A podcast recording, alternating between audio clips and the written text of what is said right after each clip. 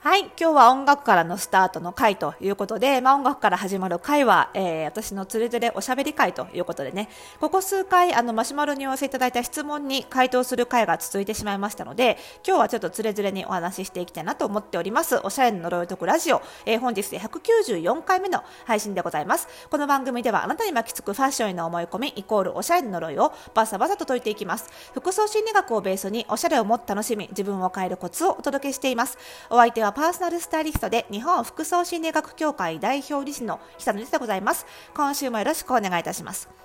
ということでね、あの今期はですね、私ドラマを一つだけ真剣に見てまして、あんまりね普段ドラマ見る時間がなかなかなくって面白いのたくさんありそうだななんて思いながら見てないんですけどあの今期はですねあの工藤館と永瀬君の俺の家の話まあこれはねちょっと工藤館×永瀬であの刺さってきた世代としては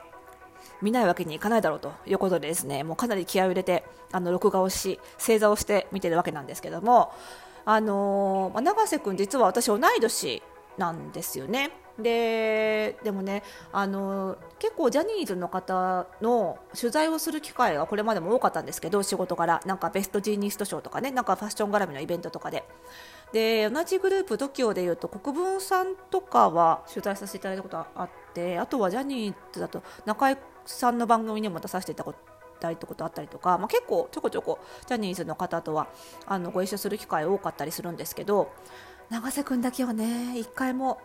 会津じまいということでね。でなんかこのドラマを機にねあの最後に表舞台から表舞台には出ないかもなんて話もねあったりするようなので、まあ、残念だななんて思いながらね目に焼き付けているわけなんですけども。まあこの私の世代というのはセカンドキャリアをねそういうふうに考えるちょうど年なのかななんて思って。で数年前もう数年経ちますよね確かね。あの安室奈美恵さんが引退されましたけど安室奈美恵さんは私の1つか2つ確か学年上の方なんですよね。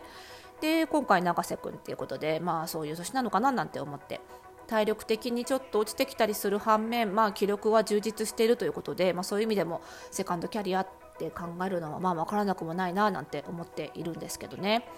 で私はといえば、まあ、セカンドキャリアっていうことで全全く違う仕事にっていう予定は今のところないですしこのパーソナルスタイリングだったりね、まあ、服装心理学だったりっていうのは本当にライフワークだと思っているので、まあ、今のところきっと一生やっていくんだろうななんて思ってるんですけどでもやっぱりこう仕事の仕方は確かにここ数年昔とは企業当初とはかなり変わってきてるなとは思ってるんですよね。えーと、と企業当初はまあパーソナルスタイリストとして起業してあの一般の方にマンツーマンでそのスタイリングとかファッションアドバイスを提供するっていう私自身がお客様をに依頼をいただいてマンツーマンで提供するっていうスタイルがメインだったんですけど。やっぱりここ数年はそれよりもどちらかというとその後進のパーソナルスタイリストを育てるっていう仕事。あのうちでいうフォースタイルパーソナルスタイリストスクール略して FPSS、まあ、こちらの方のあの比重もだいぶ上がってきましたしあとはまあ啓蒙活動っていうのかな？そのパーソナルスタイリングのどちらかというと私はあの心理学入りなので、まあ、メンタルへの効能みたいなものをちょっと啓蒙って言うと上からな感じがするので、まあ、情報発信というかな？皆さんに知っていただけるような活動をするっていうところとか。まあ、1対1のサービスというよりは1対大勢のまあ情報発信服装心理ラボもね私対大勢の会員さんですし、まあ、そういう1対大勢のお仕事が増えてきたかなとは思ってるんですねで、まあ、これは意図して増やしてきたっていうのもあってやっぱりまあさっき言ったように体力が、ね、なくなってくるっていうこともあるので、まあ、マンツーマンよりはそうなんていうのかなマンツーマンだとやっぱりできるのが限られちゃう、まあ、下手すると企業当初よりもやっぱり1日あたりあの担当できるお客様のあの人数ってどうしても減ってきちゃうんですよ。単純にお買い物同行回るのもね1日昔は3、4件やってましたけどまあ今できないですよね。そうなると私1人でお伝えできる人数が限られちゃうのであのそうではなくてやっぱりあのより大勢の方にね届けるようにそしてあの後進を育てることであの自分の弟子たちを育てることであのより大勢でねこの私が作ったそのニア服の診断のメソッドだったりとかそれこそ服装心理学の考え方だったりとかっていうのをより多くの人に広めていけるようにっていうことであのちょっとね仕事の仕方をシフトしてきているわけです。でその中でねそのメディアの出演っていうのもやり方をねちょっと最近変えなきゃいけないのかななんて思っていてであの企業当初はねあの私のパーソナルスタイリングの宣伝というかな認知度を高める目的で結構あのテレビ出演依頼とかラジオとか雑誌とかはとりあえず何でもお受けしてた時があったんですよ。ただやっぱりなんだろうな結構ひどい案件もあったりして例えばなんだろうなお笑い芸人さんの番組で自分の出番までその笑い芸人さんの私服をなんか変え私服をチェックしてなんかアドバイスするみたいなロケだったんですけどその前になんかいくつかロケ行く場所があってで最後撮りますからって言われて45時間待ってたらその前のロケが押しちゃったし結構面白い映像が撮れたので久野さんの出番カットでとか言われたりとかね。それであの私たちみたいな専門家って芸能事務所に所属してるわけじゃないのでギャラほとんど出ないんですよ。出ても23万。大体お車代程度。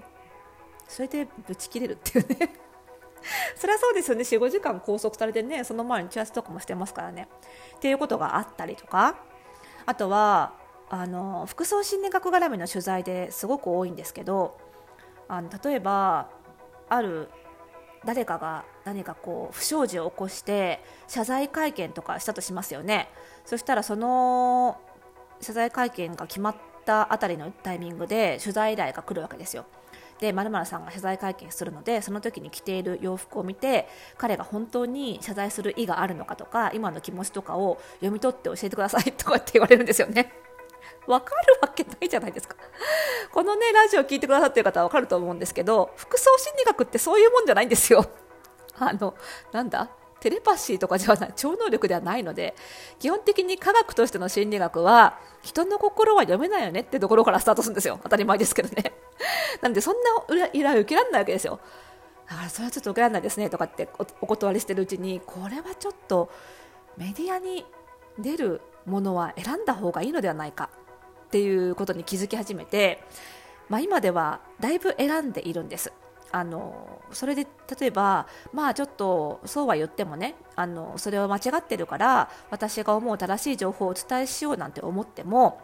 あの正しい情報をお伝えしたところで向こうが求めてる情報じゃなければカットされるだけなんですよ。なので、まあ、お断りした方がいいなってことでお断り最近したんです。ただなんかねここ最近のコロナ禍でいろんなお医者さんがメディアに出るようになったじゃないですか。ちょっと前よりも。もっとねたくさんでそういうお医者さんの発信を私自身も意識してみるようになってでそのお医者さんたちがねよく言ってることが結構とんでもな医療情報全然裏付けのない不正確な医療情報も多いじゃないですか。そういう情報を流してるワイドショーもたくさんありますよね。今で言うとワクチンの不安を必要以上に煽ったりとかね。でなんかでもそういうメディアそういうなんか情報を流してるメディアのことを見限って自分たちがそのメディアに出ないようになっちゃったらそのメディアは本当にねあの正しい情報を得られなくなってもっともっと間違った情報を発信するようになっちゃう。だからそういうメディアであっても見限ることはせずちゃんと出ていった方がいいのかもしれないみたいなことをおっしゃってた方がいて、はあ、そのその視点はなかったなっていうかすごいなと思って。確かにそうなんですよ。私がそんなね人の着てる服でその人の気持ちなんか読めるはずないじゃないかって思って断るじゃないですか。そしたらまた私ではない別の心理学の専門家って名乗ってる人が出てその番組が言わせたいことを言うだけなんですよ。だ結局私が出ないって決めたところでその間違った情報の発信って別に止まんないんですよね、まあ、だったらあの番組は昔正しくない心理学情報正しくないファッション情報煽るような情報を流してたから付き合わないって跳ねつけるんじゃなくてちょっとでも正しい情報を流してもらえるように働きかけるっていうことも私の今のフェーズになったらやっていくべきなのかなって。まあもう私自分自身の宣伝をするっていうフェーズではなくなってきてるのでねセカンドキャリアっていう意味では。やっぱりこの正しい正しいって正しい正しくないっていうのもなかなかなか微妙な言葉ですけどね。あの傷つけないおしゃれな情報とかたくさんの人に活用してもらえる情報とかっていうのをし広げていくっていう意味では間違った発信よろしくない発信をしているメディアこそ出ていくべきなのかななんて思いながらね。医療情報ほどさ命に関わるものではもちろんないんですよね私の担当するジャンルっていうのは。だけど地味に皆さんの心を傷つけかねないジャンルなんですよ。それって結構影響が大きくて。